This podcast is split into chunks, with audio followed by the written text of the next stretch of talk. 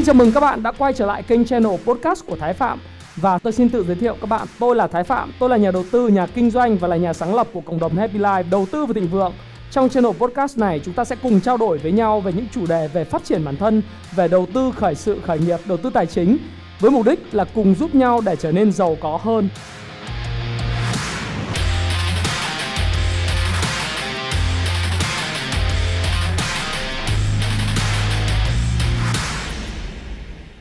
Hi, xin chào tất cả các bạn. Chào mừng các bạn đã quay trở lại với channel của Thái Phạm và ngày hôm nay tối thứ hai à, không phải là cái khung giờ định kỳ Thái Phạm sẽ lên sóng. Thường là tôi sẽ lên vào thứ ba, thứ năm, thứ bảy và chủ nhật. Tuy nhiên thì các bạn biết rằng là trong cái thời kỳ mà chúng ta cách ly xã hội như thế này thì chúng ta có rất là nhiều thời gian rảnh và rất nhiều fan của tôi và những người xem YouTube uh, channel của Thái Phạm thì đều mong muốn là Thái Phạm có nhiều video hơn. Chính bởi vậy thì uh, tôi cũng nhiều thời gian ở nhà mà cho nên là sẽ phụng sự các bạn bằng các cái video. Nó vừa mang tính chất thời sự và giúp các bạn có thêm những cái kiến thức và cái góc nhìn về cái thị trường tài chính và chứng khoán. Đặc biệt là đối với thị trường chứng khoán. Thế thì hôm nay có một cái chủ đề đó là tôi rất là ngạc nhiên và rất là thú vị bởi vì lần đầu tiên trong lịch sử 40 năm tồn tại của tôi 40 năm là 40 tuổi đấy, năm nay tôi 40 tuổi. Lần đầu tiên tôi thấy rằng là đối với lại người Việt Nam, cái kênh đầu tư chứng khoán trở thành cái kênh đầu tư lựa chọn số 1 của tất cả mọi người. Thì theo một cái poll, một uh, một cái bài uh, bài poll tiếng tiếng Việt không biết là gì cả, bài thăm dò dư luận nhá.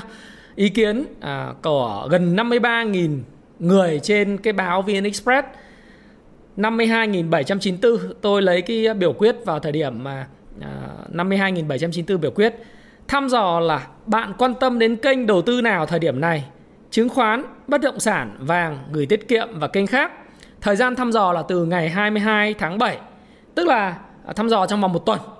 Thế thì thời điểm này là thời điểm mà lần đầu tiên trong cuộc đời gần như là 40 năm của tôi nếu mà tức là tính từ thời điểm mà tôi nhận thức được về thị trường tài chính á, đó là thời điểm vào năm 2000 à, 1999 2000 lúc mà tôi bắt đầu bước vào đại học thì phải nói là 21 năm nay tôi mới thấy là chứng khoán trở thành một cái kênh được yêu thích nhất và được lựa chọn số 1 vượt qua cả kênh hàng đầu của chúng ta là bất động sản. Tức là theo cái thăm dò này mang tính đại diện rất là cao của rất là nhiều nhà đầu tư ấy. Và những người đọc mà độc giả của VnExpress thì một trong những cái báo mà tương đối là là thực sự là tôi tôi nghĩ là một trong những báo à, tương đối rất là uy tín tại Việt Nam. Và báo mạng online số 1 Việt Nam điều đấy không thể không thể phủ nhận phải không nào? Thì chứng khoán là chiếm 33% số lượng à, câu trả lời và đạt là 17.221 phiếu bất động sản là 32% lần đầu tiên xuống vị trí số 2 là 19.917 phiếu vàng chỉ đóng vai trò đứng thứ tư là với 6.699 phiếu 13% tiết kiệm là hình thức lâu đời trước đây chỉ đóng vai trò là đứng thứ ba với 14% tức là 7.423 phiếu và kênh khác. Có thể là kênh trái phiếu, à, kênh uh, crypto đóng 8% vân vân. Thì nó là 4.534 à, phiếu. Thế thì đây là một trong những cái sự thay đổi mà tôi nghĩ rằng là tại cái thời điểm này nó mang tính bước ngoặt, mang tính change of character, tức là mang tính chất uh, thay đổi về mặt tính cách, tính chất. Và tôi không nghĩ rằng đây chỉ là một hiện tượng mang tính chất nhất thời.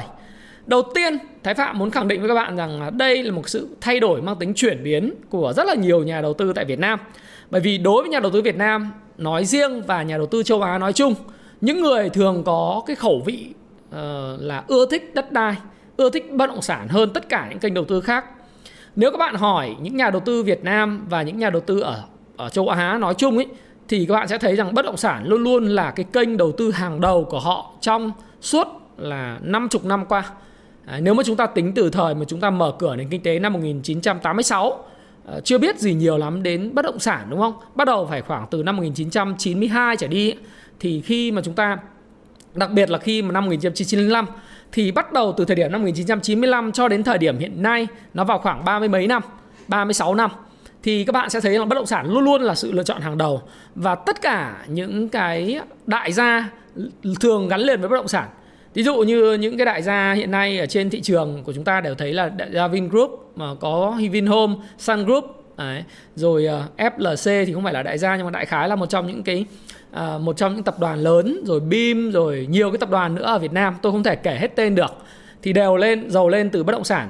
À, có những người ngã ngựa từ bất động sản như là bác à, liên liên liên Khuy thìn là những người mà à, tương đối là là giỏi và nghĩ đến đầu tư bất động sản từ rất sớm hoặc là có những người rẽ ngang như là bầu đức của hoàng anh gia lai vân vân thì rẽ ngang. Thế thì chúng ta phải thừa nhận với nhau rằng bất động sản luôn luôn là cái kênh số 1 và tôi tôi thấy một ngạc nhiên là trong tất cả các cái poll những cái thăm dò trước đây thì bất động sản luôn luôn là số 1 chứng khoán phải way behind đằng sau thậm chí còn sau cả vàng đấy, sau cả tiết kiệm. Nhưng lần đầu tiên ở cái thời điểm này vào cái ngày mà 20 ờ, mấy tháng 7 này này là chúng ta đang review với nhau. Thì chúng ta thấy rằng là wow chứng khoán tự dưng trở thành một kênh hấp dẫn. Vậy có lý do gì? Và phải chăng đây là một hiện tượng nhất nhất thời? À, và những cái lưu ý chúng ta khi tham gia thị trường chứng khoán là cái gì? Đặc biệt đối với những nhà đầu tư mới. Thì ngày hôm qua tôi cũng làm cái video uh, tổng tổng kết à, tuần đúng không? Là sẽ review cho tuần mới. Thì tôi mặc áo đỏ nó cũng hơi khá là hên hên đúng không? Hôm nay thị trường xanh. Thì thực ra tôi cũng chẳng biết thị trường xanh hay đỏ. Nhưng mà nếu mà tôi nói các bạn không bán thì tôi như, như tôi nói các bạn ấy thì bạn vẫn bán thôi. Ai sợ thì vẫn bán đúng không? Nhưng chúng ta thấy rằng là dòng tiền bắt đầu chuyển hóa dòng tiền bắt đầu khôn ngoan hơn chuyển hóa từ những dòng chứng khoán à, và những dòng ngân hàng thép chuyển qua những dòng tiền khác à, những cái dòng mid cap những dòng mà có câu chuyện riêng. Thế thì chúng ta phải lý giải là tại sao chứng khoán lại trở thành kênh hấp dẫn như vậy? Nó có 7 cái lý do như sau. Thứ nhất đó là tính thanh khoản. Lần đầu tiên các bạn thấy trong lịch sử của thị trường chứng khoán Việt Nam đấy, là chúng ta đã chứng kiến những cái phiên giao dịch thanh khoản từ 13.000 tỷ cho đến 19.000 tỷ. Có những phiên là 1 tỷ đô tức là 23.000 tỷ cho đến 28.000 tỷ, 29.000 tỷ là những phiên cách đây có tháng thôi. Có nghĩa rằng là thị trường chứng khoán thực sự rất là sôi động và với cái thị trường như vậy bạn có thể ra vào một cách rất là thuận tiện, rất là đơn giản. Bạn có 10 tỷ không sao cả, bạn vào bạn mua bạn bán rất là thoải mái, bạn giống như bạn đi chợ vậy. Bạn đầu tư cũng được, lâu dài cũng được mà bạn kinh doanh nó ngắn hạn được, bạn kinh doanh trung hạn cũng được. Cái thanh khoản này đảm bảo đủ cho những cái tay to vào ra và là một nơi sinh lời hấp dẫn trên thị trường. Đấy, cái thanh khoản nó ngày càng cải thiện. Thì như tôi nói và tôi kể các bạn đấy giai đoạn này các bạn chê là, ôi, sao thanh khoản nó lèo tèo thế? Nó chỉ có 13 cho đến 15 17 nghìn tỷ. Tôi bảo là, các bạn ơi, các bạn hãy suy nghĩ cách đây chỉ có khoảng độ hơn một năm thôi. Trước thời điểm đại dịch ấy, chúng tôi đối với những nhà đầu tư chứng khoán như chúng tôi ấy thì thực sự với các bạn rằng là lúc đó chứng khoán xếp hạng thứ hai thứ à, thứ ba thứ tư sau cả vàng sau cả bất động sản sau cả tiết kiệm. Thì đối với chúng tôi một cái mơ ước đó là một cái phiên khoảng 5.600 tỷ 6.000 tỷ một phiên. Đó là những cái phiên có thanh khoản rất là cao của thị trường rồi. Bây giờ một cái phiên gọi là thấp điểm nhất của thị trường cũng gấp 3 lần so với lại cái phiên mà cao điểm nhất cách đây có khoảng độ tầm một năm năm rưỡi năm rưỡi thôi. Đấy, trước cái đại dịch nó xảy ra. Thì đó là một sự thay đổi mang tính chất rất là bước ngoặt nhiều người bước đến biết đến chứng khoán hơn trong 100 triệu dân số của Việt Nam thì hiện nay có 3 triệu tài khoản rồi đúng không nếu 3 triệu tài khoản này so với lại 56% dân số ở trên cái độ tuổi 10 ờ, độ tuổi lao động đấy trong cái cơ cấu dân số vàng thì có phải là cái tỷ lệ nó vào vào khoảng là 6% à, 7% rồi không? Đấy, đó là lần đầu tiên trong lịch sử thì rất nhiều người biết đến kênh chứng khoán và nhớ cái đại dịch phải không nào? Và cái thứ hai và tại thời điểm này tại sao nó là kênh lựa chọn số 1? Bởi vì như tôi nói tính thanh khoản, thứ hai là cái tính linh động, dễ vào dễ ra và đặc biệt phù hợp với những dòng vốn nhỏ. Nếu như đầu tư bất động sản thì ờ, trước đây bạn ờ, vốn lớn nó nó đòi hỏi vốn lớn. Chưa tính đến giá trị pháp tính pháp lý nhé. Vốn lớn là cái điều đầu tiên. Cái thứ hai là bạn phải có thời gian để mà nghiên cứu về cái bất động sản đấy và cái vốn nếu mà bạn kinh doanh đất nền thì ít nhất thì cũng phải tầm vài tỷ à, hai ba tỷ. Nếu bạn kinh doanh mấy trăm triệu thì bạn kinh doanh cỏ con lợi nhuận không được bao nhiêu đúng không? Và rất là khó bởi vì giá bất động sản nó cũng tăng cùng với giá chứng khoán. Đấy. do đó thì cái bất động sản ấy nó đòi hỏi vốn lớn. Đấy là cái điều mà rất là quan trọng.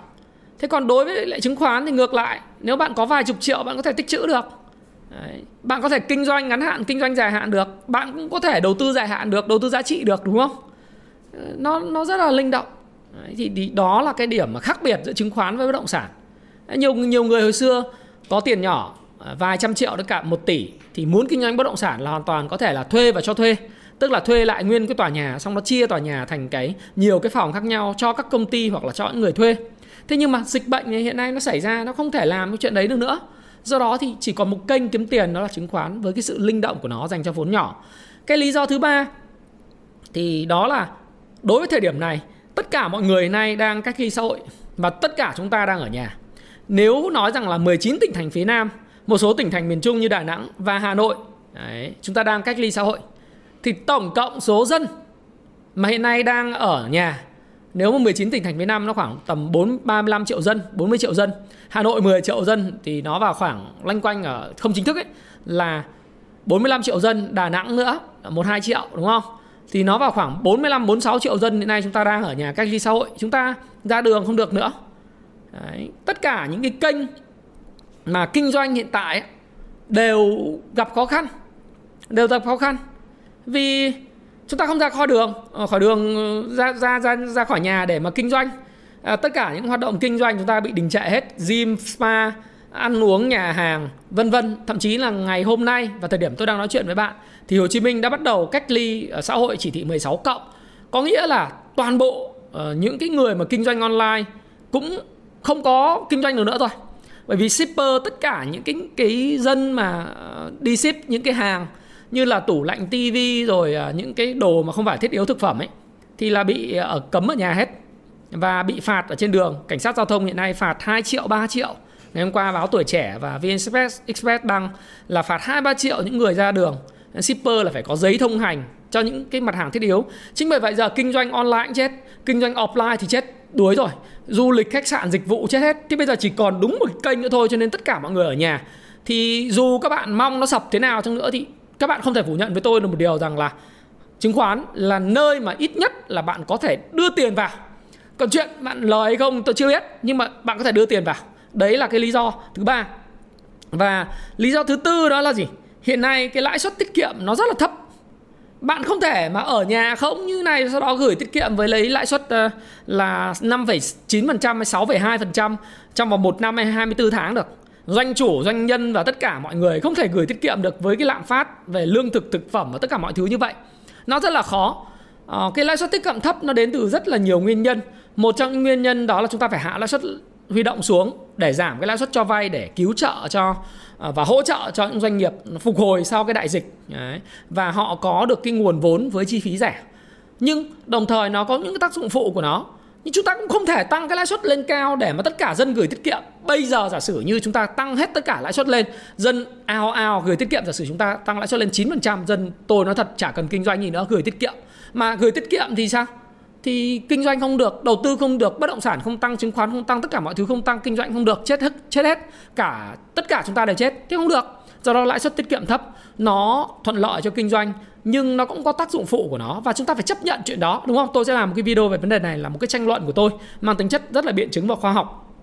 Thế thì cái, cái nguồn lãi suất tiết kiệm thấp đấy dẫn đến là dân bây giờ họ họ đầu tư đổ vào bất động sản và ờ, đổ vào chứng khoán. Bất động sản thì như chúng ta nói thêm một cái yếu tố nữa, ngoài cái cái khó khăn về vốn thì nó còn có một thứ nữa khó khăn, đó là gì? Bạn phải đi đến tận nơi, tận địa điểm bạn khảo sát kinh doanh, bạn phải ngắm nghía bạn phải tương tác với môi giới bạn phải làm việc với chủ đầu tư.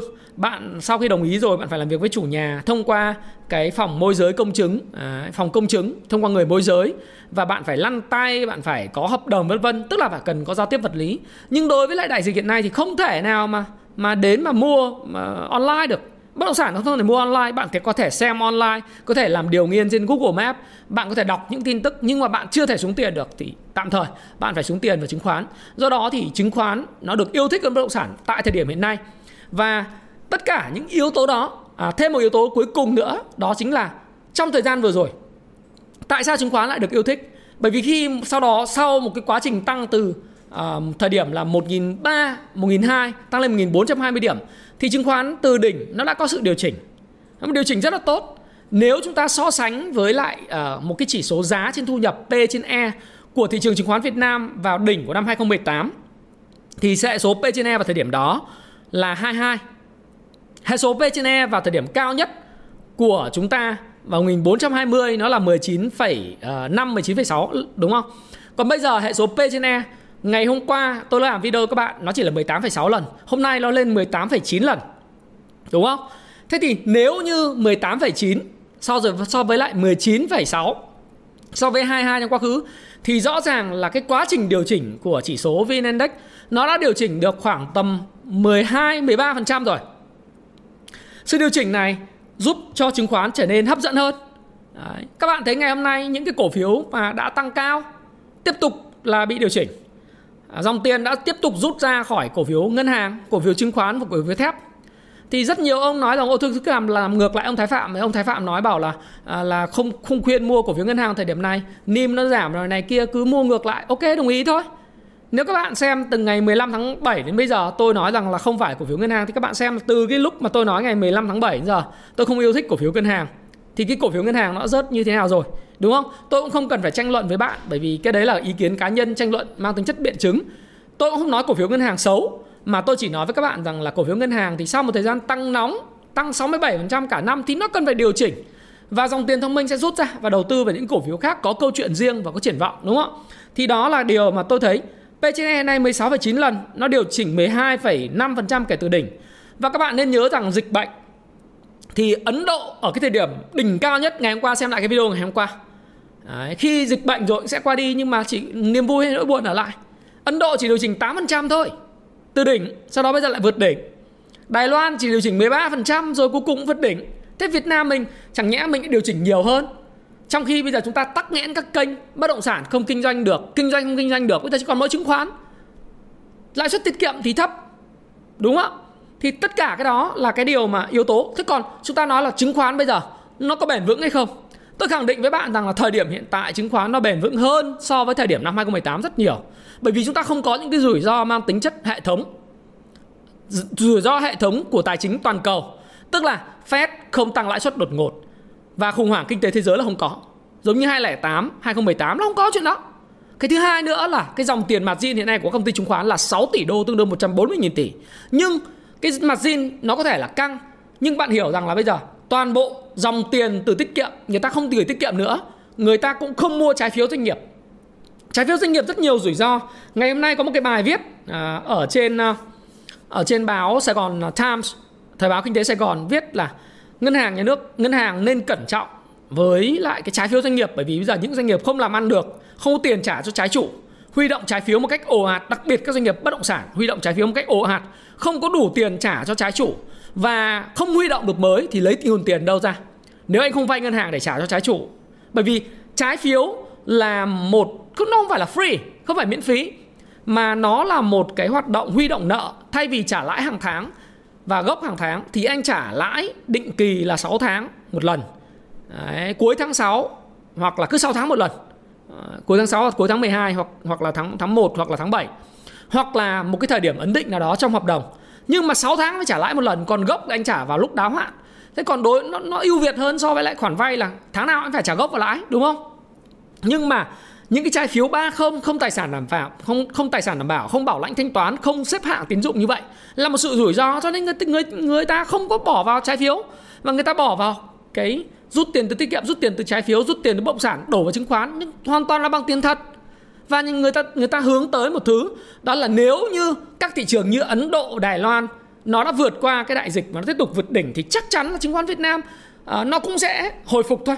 Dịch bệnh sẽ đi qua, niềm vui nỗi buồn ở lại là tùy thuộc ở bạn. Đúng chứ nó phải phụ thuộc vào vào vào ai cả. Và bây giờ bạn nào chỉ cho tôi cái cách kiếm tiền nhiều hơn, nó không có cách nào khác. Còn thị trường crypto forex là thị trường mà ngân hàng nhà nước Việt Nam cho nó là một hoạt động bất hợp pháp. Các bạn cứ thử chuyển tiền từ thẻ Visa sang cái tài khoản crypto và tài khoản forex của bạn nó rất là khó. Bây giờ bạn dùng sàn Binance Binance bạn chuyển bạn mua USDT đúng không? Thì bạn cũng phải gặp mặt bạn phải trao đổi. Đấy, bạn phải mang tiền chuyển khoản tiền mặt tiền Việt sang cái cái tài khoản của một cái bạn khác. Sau đó thì thì bạn ấy chuyển ờ, ờ, USDT vào cho bạn. Thế bạn mới mua được. Nhưng đánh cũng không lớn được bởi vì nó bị kiểm soát phải không? Như vậy những cái kênh như là cá độ nó không hợp pháp forex cũng không hợp pháp và ờ, crypto cũng không hợp pháp, không được cho phép tại Việt Nam. Thế bây giờ chỉ còn mỗi chứng khoán, thì chứng khoán nó là một cái cơ hội thôi. Đó lý do tại sao mà nó trở thành cái kênh hấp dẫn nhất vào thời điểm hiện tại hiện tại. Và tôi cũng nói với bạn rằng là 6 tháng cuối năm đầu tư cái gì để kiếm bộn tiền? Thì các bạn xem lại cái video vào ngày 15 tháng 7 của tôi. Sau euro cái tôi làm cho các bạn ngay. Xem lại cái video video đấy, bây giờ 120.000 view. Thì các bạn xem lại đi. Thì tôi nói với bạn rằng là chứng khoán chứng khoán và chứng khoán, các bạn vẫn cứ tìm hiểu và tập trung vào chứng khoán giùm tôi tuy nhiên thì uh, nói như vậy không có nghĩa là bạn cứ banh trứng thép là bạn mua vào là bạn có lời. Bởi vì cổ phiếu sau một thời gian tăng rất dài những cái cổ phiếu như banh trứng thép nó đã có một thời gian tăng quá mạnh nó chứa đựng rất nhiều những cái rủi ro. Đấy, tất nhiên là nó cần phải điều chỉnh và sau quá trình điều chỉnh thì các bạn sẽ hiểu rằng nó sẽ có những nhịp hồi lên. Chứ không phải là là cứ banh trứng thép là sẽ lỗ không phải. Mà nó tăng cao nó chạy nước rút rồi nó sẽ phải có những sự giảm giá giống như hiện tại. Và đó là một điều chỉnh mang tính chất rất là tích cực và rồi nó sẽ có sóng hồi lên nhưng các bạn không đủ sự chuyên nghiệp để bắt vào những sóng hồi đấy thì trước mắt là bạn lỗ 10 15% về tài khoản đã. Nếu bạn đu cao banh chứng thép là bạn lỗ 10 15% tài khoản đã. Thì tôi muốn nói với các bạn rằng là không phải là như thế mà bạn phải có ăn có học, có đọc sách. Đấy, và thị trường thời gian tới nó sẽ phân hóa. Nó những cái cổ phiếu có câu chuyện, có triển vọng tốt nó vẫn cứ tốt. Đấy, điển hình các bạn xem lại ngày 15 tháng 7 tôi đã nói chứ không phải là ngày hôm qua tôi nói cổ phiếu SGP hay là cổ phiếu Gemadep cũng phải. Các bạn xem lại tất cả những cái cổ phiếu mà ngày 15 tháng 7 tôi nói các bạn thì nó có cái câu chuyện dòng dầu khí dòng thoái vốn nhà nước xuất khẩu cảng biển đúng không? Những cái dòng phân bón vân vân. Nó vẫn tiếp tục thu, thu hút tiền rồi chứng khoán nếu mà điều chỉnh thuận lợi. Đấy, thì nó vẫn thu hút tiền và banh nó cũng thu hút tiền. Thế thì các bạn phải ưu tiên những cổ phiếu mà có cái nền tảng phân tích kỹ thuật và phân tích cơ bản tốt. Phân tích uh, cơ kỹ thuật thì là technical analysis nó phải có tạo những cái setup những cái mẫu hình mà mà nó đã điều chỉnh và hấp thu những nguồn cung. Và cái cầu vào phát nó tăng. Giống như cái cổ phiếu dầu khí tôi đã nói các bạn ấy dầu khí là cái cổ phiếu mà nó đã điều chỉnh trước thị trường. Đấy, giá dầu tăng lên 78 từ 73 đô lên 78 đô thậm chí từ 72 đô lên 78 đô giá dầu tăng mạnh như vậy nhưng cổ phiếu dầu khí lại giảm chứ không có tăng. Do đó các bạn đừng có sợ là khi giá dầu nó giảm thì cổ phiếu dầu khí giảm không có. Nó điều chỉnh trước khi thời điểm mà giá dầu tăng rồi. Bởi vì nó điều chỉnh trước thị trường. Nó tạo đáy trước thị trường thì khi thị trường hồi phục, nó là, sẽ là cái cổ phiếu, cái dòng nó đi lên sớm nhất. Ví dụ như tôi nói các bạn là PET này PVT PVS PVD BR đúng không, gas? Là những cổ phiếu nó tạo tạo đáy trước thị trường thì nó sẽ lên trước. Rất đơn giản như thế thôi. Đấy, nó là như vậy. Và nó phân hóa bởi vì cổ phiếu đấy là cổ phiếu có FA tốt. 6 tháng đầu năm làm ăn rất là tốt quý 2 làm ăn rất tốt. Ngày mai tôi sẽ làm review cho các bạn một cái cổ phiếu điển hình của cái dòng này.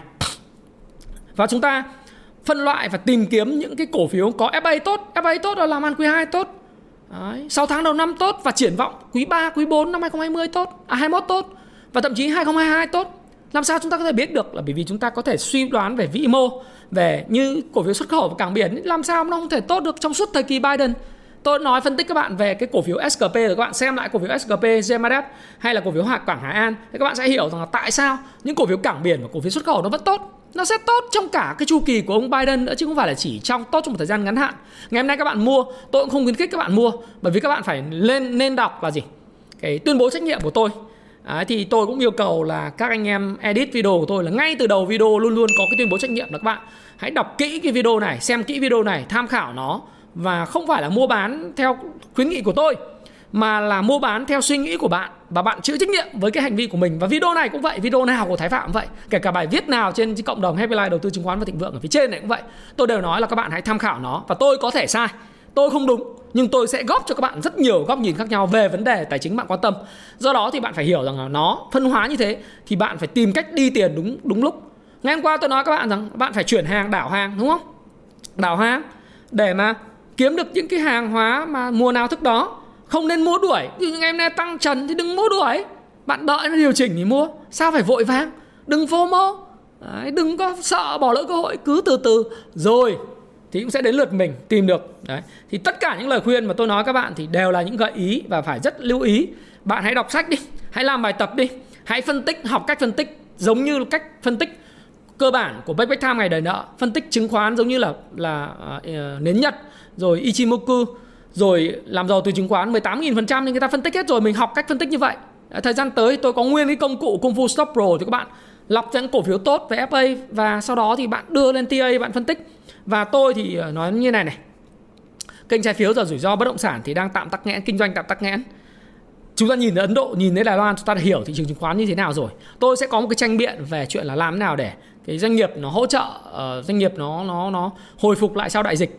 Nhưng mà các bạn cứ nhìn là hiện nay ai cũng mong cái cớ là ok dịch phức tạp mong nó sập nhưng càng nhiều người bán cổ phiếu ra rồi, càng mong nó sập thì nó sẽ không sập. Bởi vì như tôi nói thị trường chứng khoán không phải là nền kinh tế theo cách bạn nghĩ. Nó không phải là giống như cách bạn nghĩ. Nó là một mối tương quan giữa cung và cầu, giữa tham lam và sợ hãi. Nếu bạn bán hết cổ phiếu, bạn cầm tiền. Nhiều người cầm tiền hơn nhiều người cầm hàng, thị trường sẽ lên.